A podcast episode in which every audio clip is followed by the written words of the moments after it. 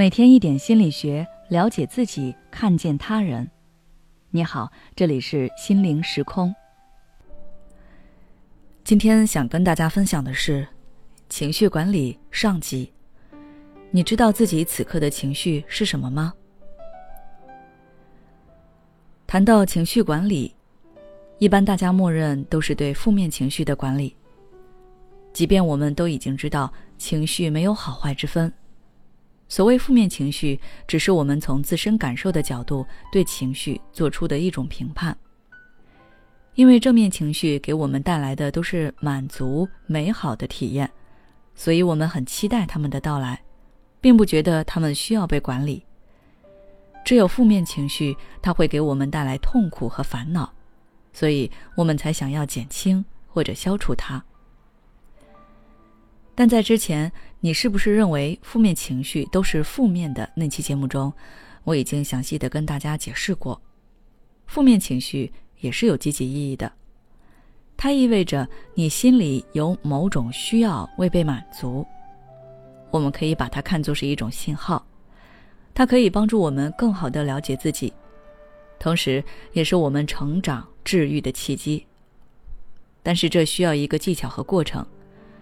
如果只是放任它，那你就会被它控制。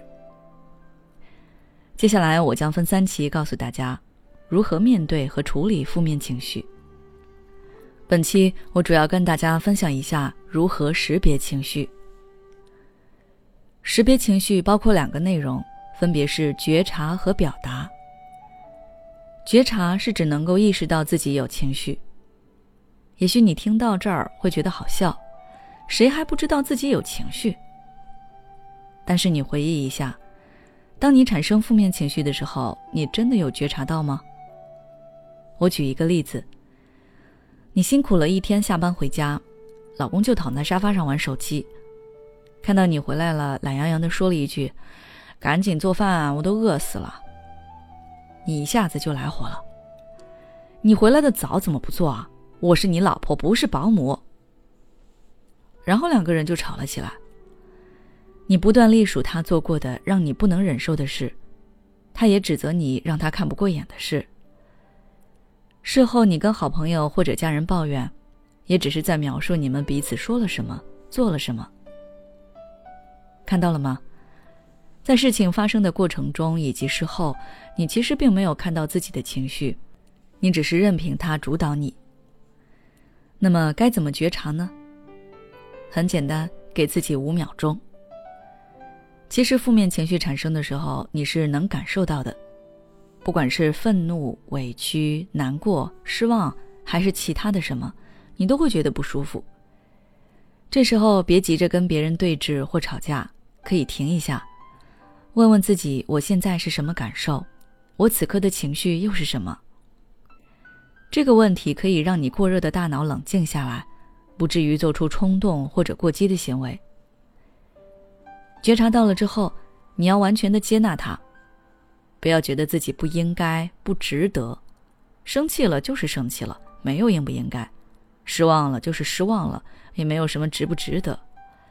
坦然的接纳它，它是一个客观存在的事实，不要对抗或者压抑它，这样你才能更好的去处理。以上是识别情绪的第一个内容，觉察；识别情绪的第二个内容是表达。我经常跟我的来访者说，有了情绪一定要学会表达，因为表达本身就可以减弱它的强度。大家在生活中应该也有这个体验：本来你因为一件事气得要命，跟好朋友吐槽抱怨一番之后，你就没那么生气了。表达情绪的过程，其实就是把你的潜意识、你内心未被满足的那部分给带到意识层面。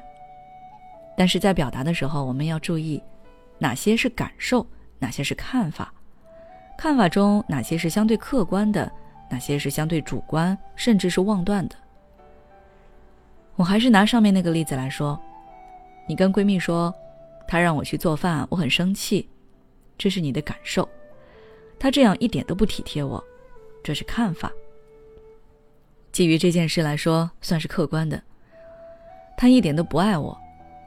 如果只从这件事来说，这是主观的。大家平时可以多注意观察自己的表达，或者重新看看自己之前跟别人倾诉的话语，把这些内容做一个分类。感受是你自身对外界事件的一个反应，你可以多表达这类，因为它算是一种发泄。看法中客观的部分可以帮助你发现自己的需求。这部分的内容我们下期会详细的去讲。而看法中主观的部分是我们需要去减少的。因为它存在一些不合理信念，不仅不会让你的情绪得到缓解，还会强化你的负面情绪。